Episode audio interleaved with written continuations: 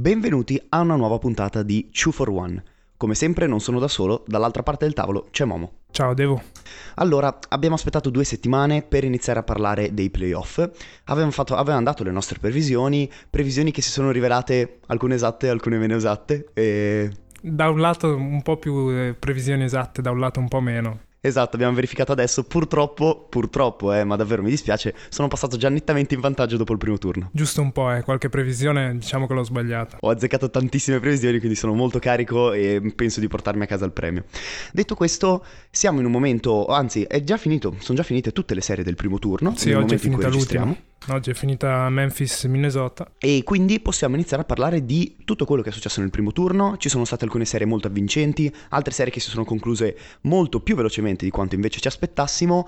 E direi di iniziare subito a sviscerarle partendo dalla Easter Conference, in particolar modo la serie che ha coinvolto i Miami Heat e gli Atlanta Hawks. Eh, sì, si parla quindi della prima testa di serie ad est, i Miami Heat, la squadra che in regular season ha giocato meglio, ha giocato meglio ad est contro gli Atlanta Hawks che sono arrivati dai play-in contro i Cleveland Cavaliers.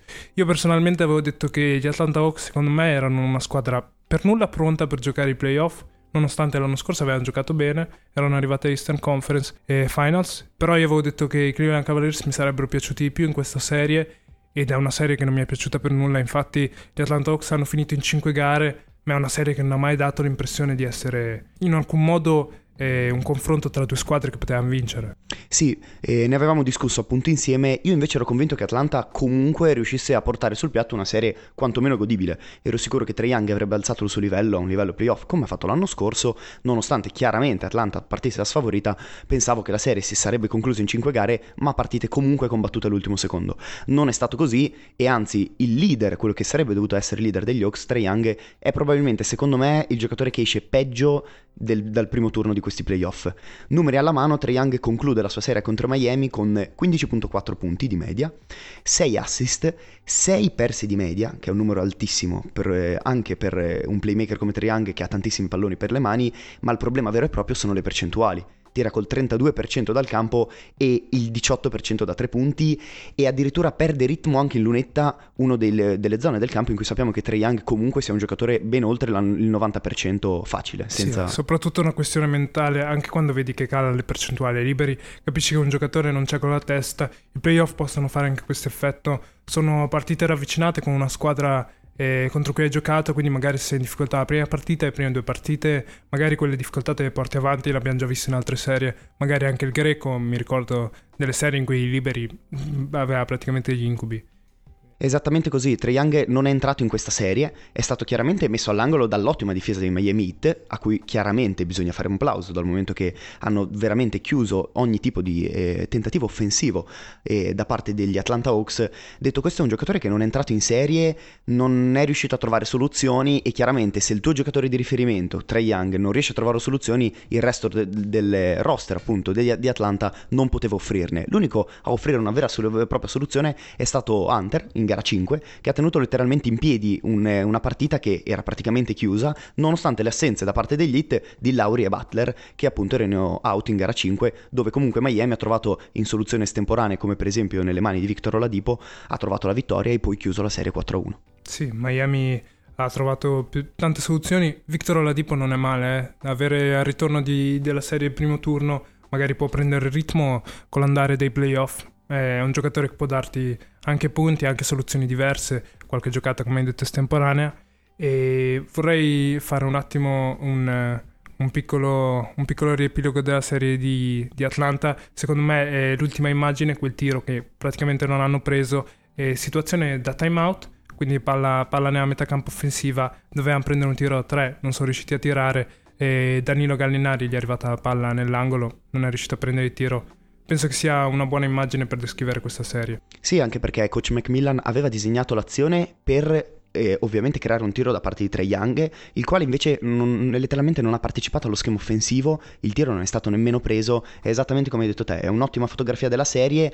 Chi esce bene da questa serie? Chiaramente i Miami Heat, in particolar modo abbiamo guardato pochi minuti fa le statistiche di Jimmy Butler, probabilmente il miglior giocatore da parte di Miami, chi esce un pochino peggio tra le file degli Heat invece sono per esempio eh, Bama De Baio, non fantastico dal punto di vista offensivo, ma comunque solita, la solita ancora difensiva a cui ci ha abituato, e soprattutto Tyler Irro che dalla panchina ha fatto un po' fatica, esemplare anche il fatto che in gara 5 i possessi chiave siano, siano passati nelle mani di Victor Oladipo, un giocatore che è appena rientrato praticamente dopo lunghissimo tempo di infortuni, e invece non siano passati nelle mani di Tyler Irro, giocatore che invece, soprattutto nella prossima serie contro i Philadelphia 76ers, di cui ovviamente dopo parleremo, invece, di cui invece Miami ha eh, chiaramente bisogno. Sì, anche Duncan Robinson un po', che in gara 1 era stato straordinario da 3, ma che già nella seconda gara aveva tirato peggio nel momento in cui lui non può offrirti quella soluzione e l'unica cosa che sa fare diventa già un, un problema in difesa, Spo chiaramente lo toglie dalle rotazioni. Difficile da tenere in campo, infatti è quello che hai detto te, se finito in fondo alle rotazioni, chiaramente nella prossima serie tornerà, anche perché se ti riesce a fornire l'apporto che ha dato in gara 1 è un giocatore straordinario, ma deve fornirti quell'apporto lì. Passiamo alla seconda serie e passiamo già alla serie che ci ha sorpreso di più, e Boston-Brooklyn 4-0 è stato uno sweep, è un cappotto. E Boston ha dimostrato di essere una squadra forte, più forte di quanto mi aspettassi, più pronta di quanto mi aspettassi, e però e i più grandi demeriti li do a Brooklyn che dopo una gara 1 in cui sembrava poterci regalare veramente una serie, in cui al TD Garden sono arrivati praticamente fino all'ultimo con la, con la, con la vittoria in mano, in cui per vincere c'è stato bisogno di un buzzer beater, uno dei più belli che ricordi, una piroetta di Jason Tatum con un layup sul, sulla sirena. Piroetta alla Pascal Siakam, oserei dire. E poi, regala- poi, non ci ha più regalato nulla perché la, la serie è finita in fretta.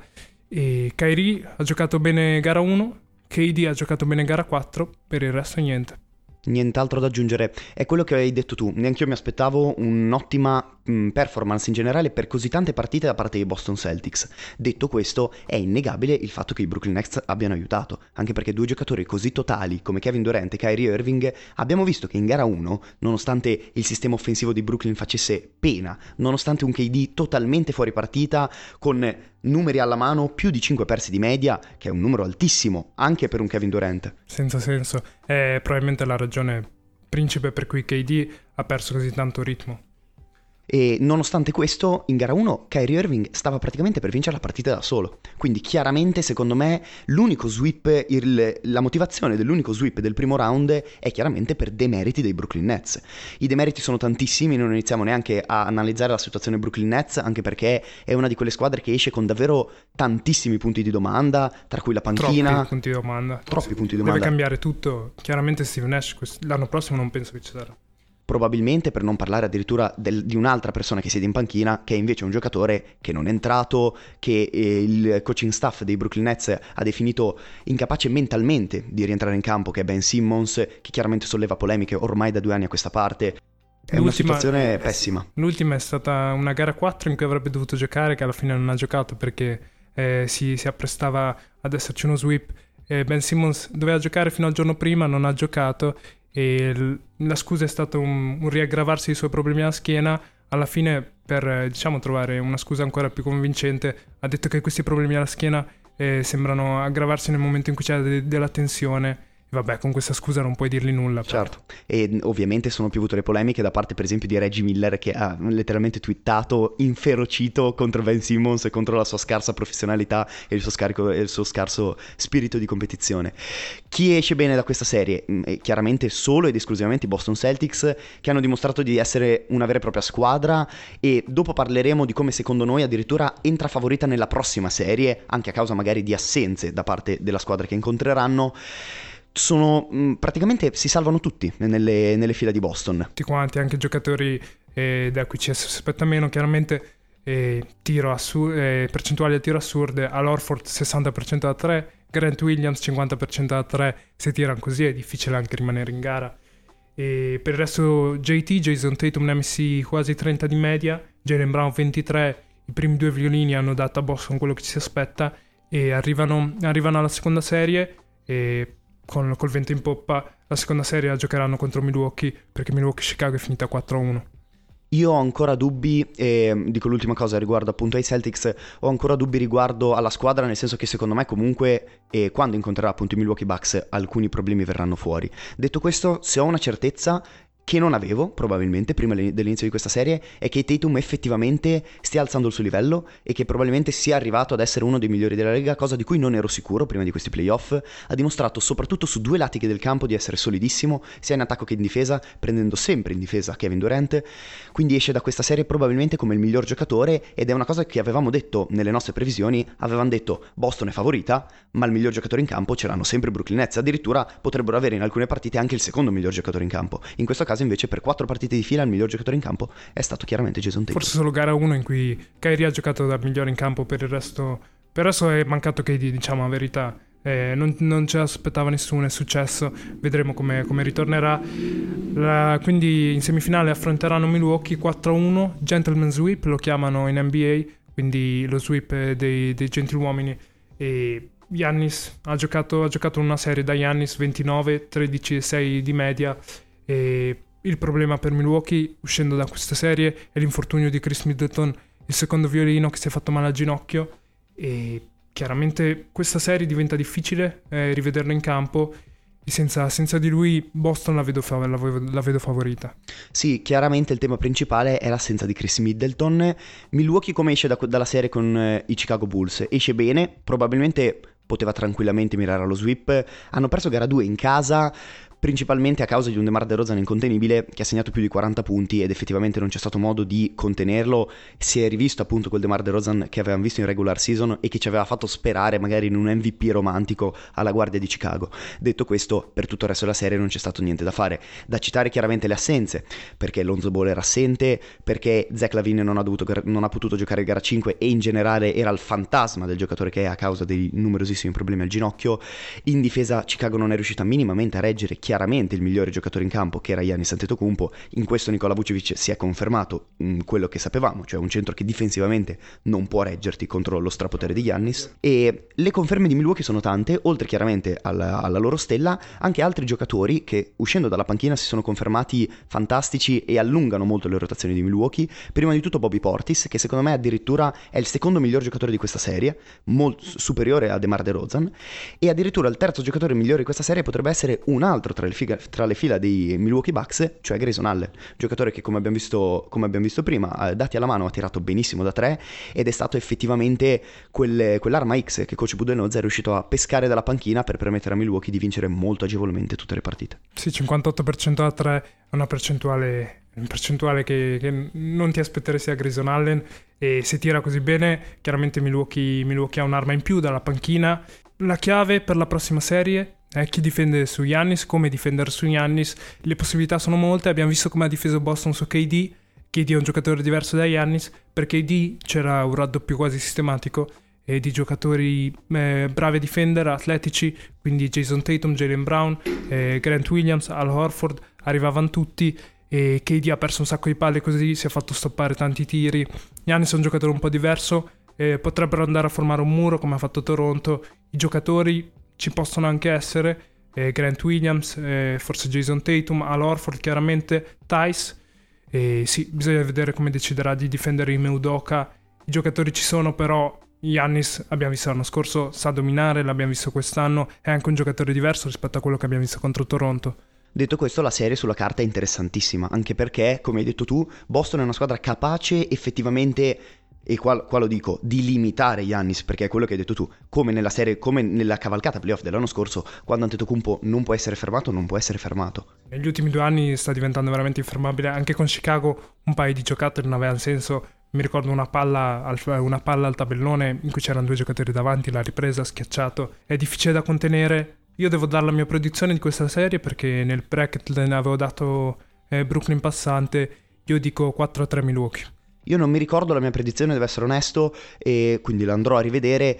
Mm, sì, penso di aver detto comunque di aver fatto vincere appunto i Milwaukee Bucks, anche perché secondo me una delle armi chiaramente che hanno in più rispetto per esempio ai Brooklyn Nets sono eh, le enormi possibilità difensive che hanno. Per me Milwaukee è una delle squadre più eh, attrezzate per mettere un freno ai migliori due giocatori dei Boston Celtics. Hanno Giannis Antetokounmpo in coverage chiaramente su Jason Tatum e hanno Drew Holiday in coverage su Jalen Brown, che sono chiaramente due tra i migliori difensori della Lega. E Drew Holiday deve anche fare di più in attacco, eh? Sì, um, perché è mancato abbastanza nella serie contro i Chicago Bulls, forse è uno degli sconfitti di questa serie, è mancato in attacco, sappiamo quanto può fare ed è davvero un apporto fondamentale, ancora di più con l'assenza di Middleton. Deve dar di più.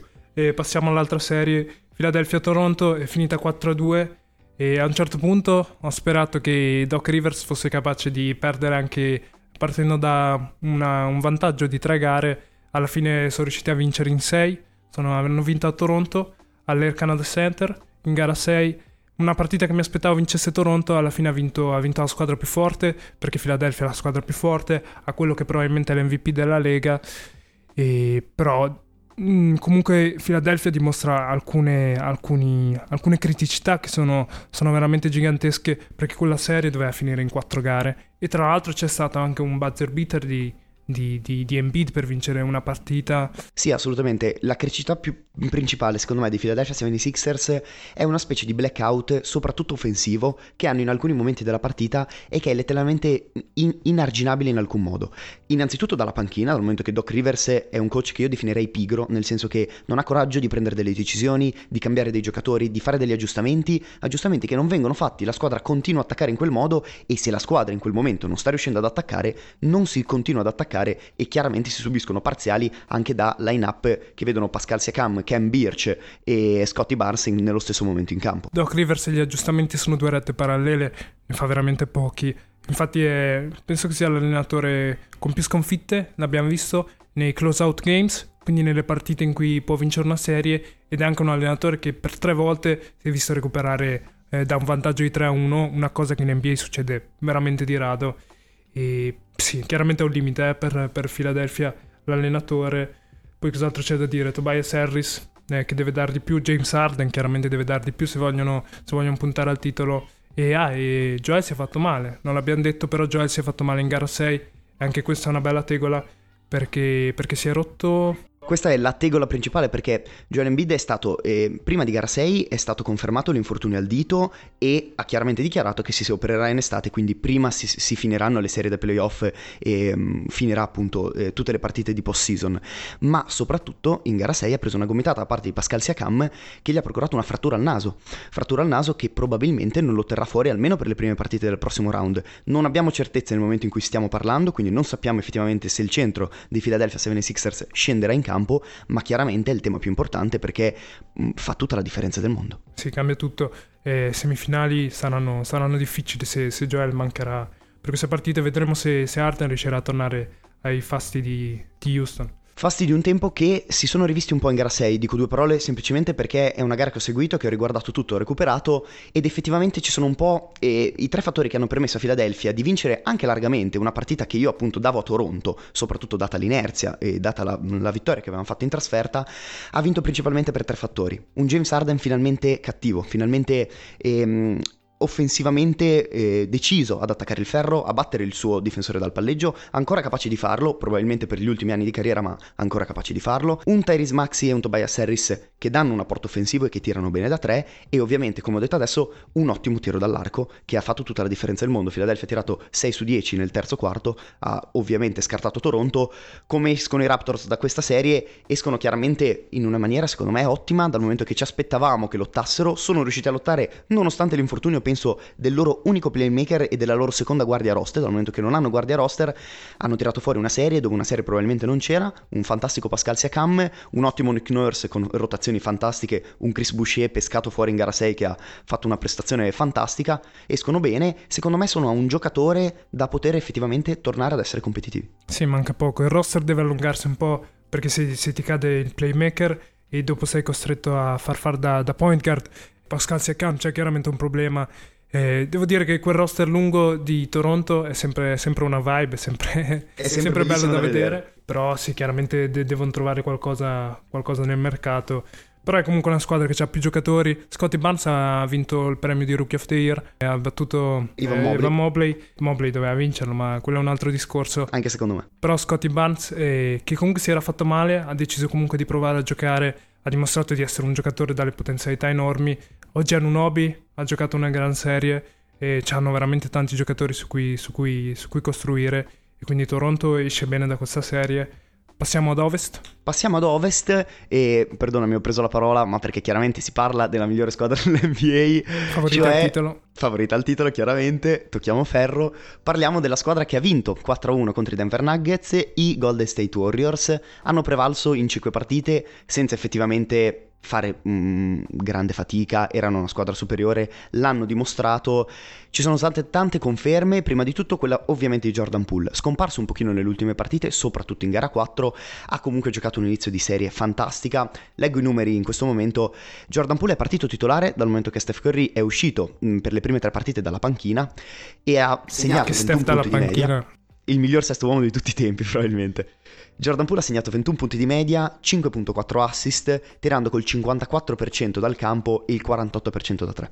Sono percentuali irrealistiche per un giocatore che effettivamente ha delle fiammate offensive inarrestabili. La serie chiaramente non gli, probabilmente non gli imponeva davanti grandissimi difensori, che invece magari ci saranno appunto nelle semifinali. Eh, oddio, le riguardi di, di Denver non, guard- non, non difendono male.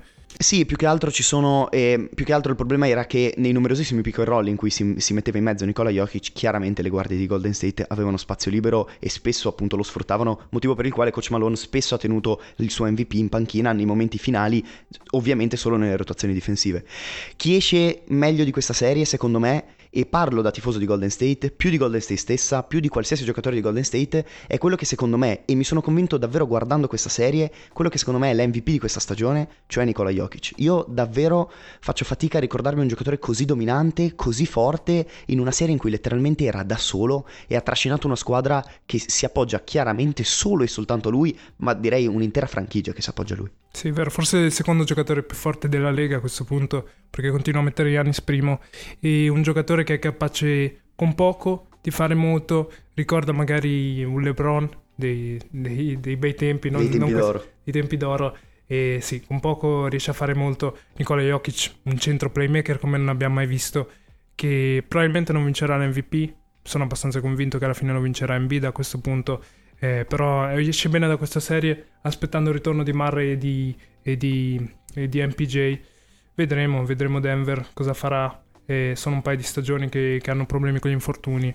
Vedremo come torneranno l'anno prossimo. Sì, la serie di Jokic è stata surreale. Numeri alla mano, Jokic segna 31 punti di media, 13 rimbalzi, quasi 6 assist, tirando col 57% dal campo. Cioè, la parte finale di gara 5 è un capolavoro da parte del centro serbo che letteralmente segna ogni cosa gli passi per le mani e non c'è alcun modo che Golden State abbia per fermarlo. Draymond Green a fine serie ha detto che effettivamente è stata sono state 5 partite in cui lui è cresciuto difensivamente perché ha imparato e letteralmente tutte le volte che vedeva Jokic superare la metacampo col pallone in mano, dal momento che sem- quasi sempre il pallone l'aveva Nicola Jokic, Draymond Green temeva sapendo che in un modo o nell'altro avrebbe segnato ed è stato così. Detto questo, chiaramente Golden State non ha un centro di riferimento per poter marcare il corpaccione di Nicola Jokic, ma era comunque un giocatore infermabile che penso forse uno o due giocatori nella Lega avrebbero potuto limitare un pochino di più di quello che ha fatto Golden State. Passiamo alla serie ubriaca, come l'hai, l'hai rinominata, ovvero quella tra Memphis e Minnesota, una serie che in teoria eh, andava a mettere a confronto eh, la seconda testa di serie e la settima, eh, che però metteva a confronto squadre che erano molto più vicine, soprattutto a livello di talento, ma anche a livello di, di prontezza eh, per quanto riguarda questo scenario, perché entrambe le squadre sono squadre giovanissime, Memphis addirittura la più giovane della Lega. Alla fine Memphis ha prevalso 4-2 e ha dimostrato forse di essere più pronta o forse Minnesota ha dimostrato di esserlo meno eh, perché eh, ha vinto in sei gare ma Minnesota due di queste gare le aveva praticamente già vinto parlo di gara 3 in cui a, fine, eh, a pochi minuti da fine terzo quarto a tre minuti da fine terzo quarto era più 25 e in gara 4 addirittura più 13 nel quarto quarto in gara 5 scusate sono due gare che Minnesota o almeno una squadra pronta a livello playoff avrebbe vinto e che avrebbero portato Minnesota a vincere, a vincere questa serie. Sì, con anche solo un pochino di esperienza in più, anche perché l'unico davvero con esperienza, cosa che avevamo già detto nelle nostre previsioni, era Patrick Beverly. Con un minimo di esperienza in più, Minnesota secondo me poteva portare a casa la serie.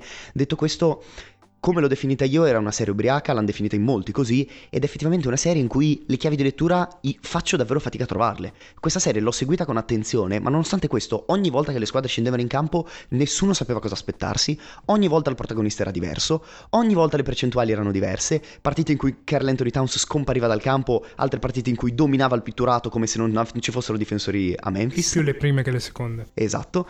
In poche parole, una serie davvero che dà tanti dubbi in entrambe le squadre, chiaramente erano due squadre giovani, quindi ci si poteva aspettare un esito di questo genere, e quello che hai detto tu, secondo me i demeriti sono più di Minnesota perché anche solo con un pochino più di esperienza 25 punti di vantaggio non li perdi in una gara playoff, soprattutto in una gara playoff, quindi anche solo un Chris Paul qualche minuto, non dico un Chris Paul per tutta la partita, dico un Chris Paul per i 4 minuti finali del quarto quarto. E quelle gare le portavi a casa. Le portavi tutte a casa, esatto. E Memphis secondo me esce, esce, esce malino da questa serie, chiaramente sono giocatori giovani però una squadra che aveva dimostrato così tanto in regular season esce un po' male. Già Morant non ha giocato tanto bene, anche se come playmaking ha fatto bene, 10 assist e mezzo di media ho visto. E, però ha tirato male, non ha, non ha, fatto molti canestri, però ha vinto una partita praticamente alla sirena. E Desmond Bain ha giocato bene, più, di, più punti a partita di, di Jamorant, 23 se non sbaglio. Ha tirato anche bene, 48% da 3. E Desmond Bain eh, Dylan Brooks sono giocatori che possono offrirti tanto e che sono anche solidi, sono, questi numeri non sono numeri che non possono darti. E invece Minnesota esce molto bene, esce molto bene Anthony Edwards, che ha la prima serie da sophomore, eh, prima serie playoff, 25 a partita, invece esce male D'Angelo Russell. 13 punti a partita non si è visto, ha anche, ha anche, avuto alcuni possessi discutibili alla fine di alcune partite, soprattutto quelle con, con tanti punti di vantaggio. D'Angelo Russell forse è quello che esce peggio.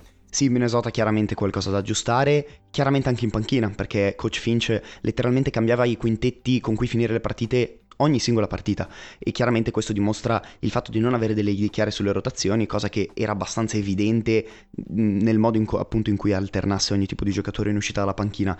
Quello che hai citato tu, il game winner Jamorant, secondo me è abbastanza esemplare, perché ricordiamoci che Jamorant ha segnato le up nel game winner in game 5, se non erro, ma è stato più per un blackout di Anthony Edwards che letteralmente cerca di, di rubare il pallone su una rimessa in, una, in un'azione in cui semplicemente bastava stare davanti al suo uomo per cercare di impedire un tiro, lascia un corridoio libero a Jamorant che prende il volo e sì. mette le up. Quello è un rookie mistake di un giocatore che non è più un rookie, ma che, che lo è dal punto di vista dei playoff.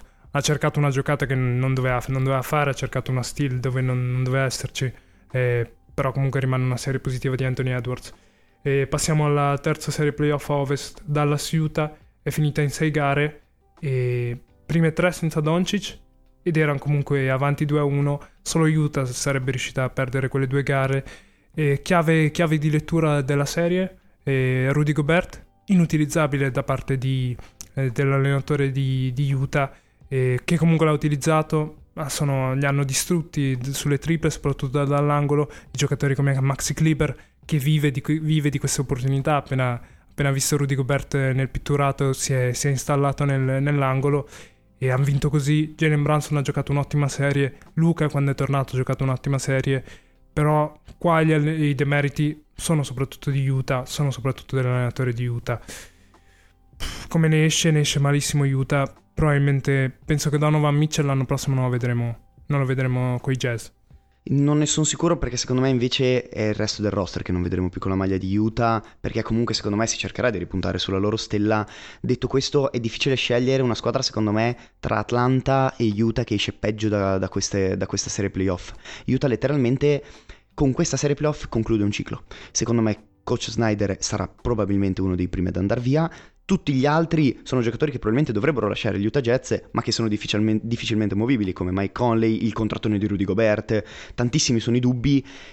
La certezza è una sola, che il ciclo si è ufficialmente conclu- concluso. I dubbi li avevamo, le serie playoff perse sono state tante. Cioè, questi Utah Jazz in questa serie qua letteralmente non sono stati in campo insieme. Hanno vinto due partite, ma davvero per soluzioni estemporanee che sono riusciti a trovare in un, in un qualche momento. Due partite che avrebbero dovuto vincere comunque perché, esatto. perché Dallas senza Luca non doveva essere una squadra con cui avere una serie, eppure sono riusciti a perdere due partite su tre. Chiaramente, cioè anche solo il, gio- il, loro giocatore franchigia che è Donovan Mitchell, un giocatore che per me è fantastico ai playoff e che ha sempre dimostrato di alzare il livello, letteralmente non era in campo, sembrava quasi in alcuni momenti che quella serie davvero lui non la volesse giocare, non la volesse vincere e stesse già pensando alla prossima stagione a riniziare un nuovo ciclo.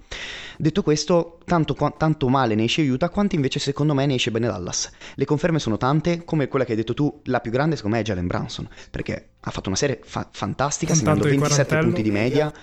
4, 4, assist e 4 rimbalzi, sopperendo all'assenza di Luca Doncic in tre partite, è una squadra coesa con un obiettivo comune che secondo me darà filo da torcere appunto alla squadra che incontrerà nel prossimo round. Sì, una squadra che incontrerà nel prossimo round è la squadra che è arrivata prima in regular season, ovvero i Phoenix Suns e la serie è finita, è finita 4-2, una serie che, che noi avevamo pronosticato sarebbe finita 4-0 e è finita 4-2 soprattutto perché Devin Booker si è infortunato, solo perché Devin Booker si è infortunato. Phoenix è sembrata vulnerabile, ma quando ti manca il tuo primo violino, uno degli attaccanti più forti della Lega, chiaramente perdi tanto, non potevamo aspettarci che non perdesse. E invece New Orleans secondo me esce, non esce male da questa serie, molti giocatori erano anche la prima esperienza playoff e comunque hanno giocato bene, ha trovato, ha trovato tanta tanta energia, tanto entusiasmo anche allo Smoothie King Center, anche a New Orleans. E José Alvarado è diventato l'eroe, l'eroe in Louisiana e Herbert Jones ha dato, ha dato molto anche e soprattutto in difesa.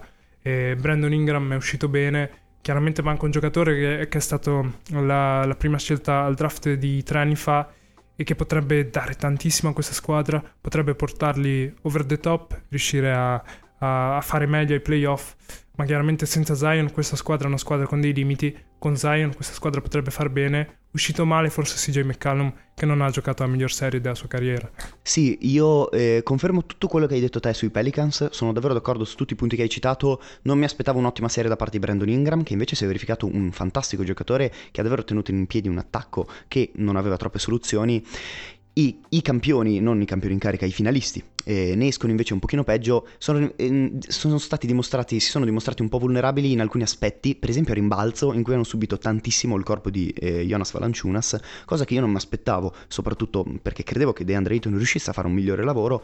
Detto questo, sono, le partite che hanno perso è esattamente come hai detto tu, sono principalmente per l'assenza di Devin Booker, perché Chris Paul ha comunque 37 anni, è un giocatore che prima o poi, nonostante una serie fantastica e aver dimostrato chiaramente di essere il giocatore, guarda, statistiche alla mano, Chris Paul segna 14.5 punti di media solo nei secondi tempi. È una statistica folle, anche solo la statistica di, di, gara 6 in cui ha tirato 14 su 14 dal campo è un qualcosa di cui davvero si fa fatica avere un'idea, ma è, impressionante. Eh, la partita col 100% dal campo nei playoff con più tiri, con più tiri segnati è la partita forse migliore della carriera di Chris Paul.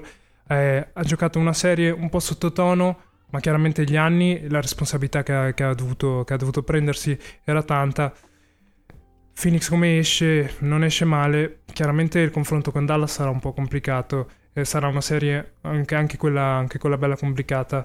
E Luca potrebbe dar problemi anche perché abbiamo visto com'è tornato dopo un infortunio, adesso che prende ritmo sì, è difficile da contenere. Secondo me la chiave è chiaramente la eh, tenuta fisica di Devin Booker. Se Devin Booker torna fisicamente al 100% in quei momenti in cui Chris Paul chiaramente sente l'età, sente il peso degli anni, sente il peso del minutaggio e di tutti i palloni che passano nelle sue mani, tu hai un Devin Booker che è capace di segnare in qualsiasi momento e che chiaramente può far andare Phoenix ed è una delle mille soluzioni offensive che ha Phoenix. Detto questo, tutte le altre sono certezze, come Michael Bridges che ha giocato tra l'altro un'ottima serie e una fantastica appunto gara 5. Detto questo, e cosa rimane da dire? Incontrano Dallas, la serie sarà molto interessante e... Via al secondo turno. E via al secondo turno. Abbiamo snocciolato tutte le serie, abbiamo appunto, e siamo arrivati alle semifinali, quindi abbiamo tutte le otto squadre che parteciperanno alle semifinali. Ci risentiamo probabilmente tra una settimana con un pochino di partite che sono appunto già passate, vedremo un pochino in che direzione stanno andando le semifinali. Detto questo, vi ringraziamo per l'ascolto e alla prossima puntata di 2 for 1. D NBA Podcast.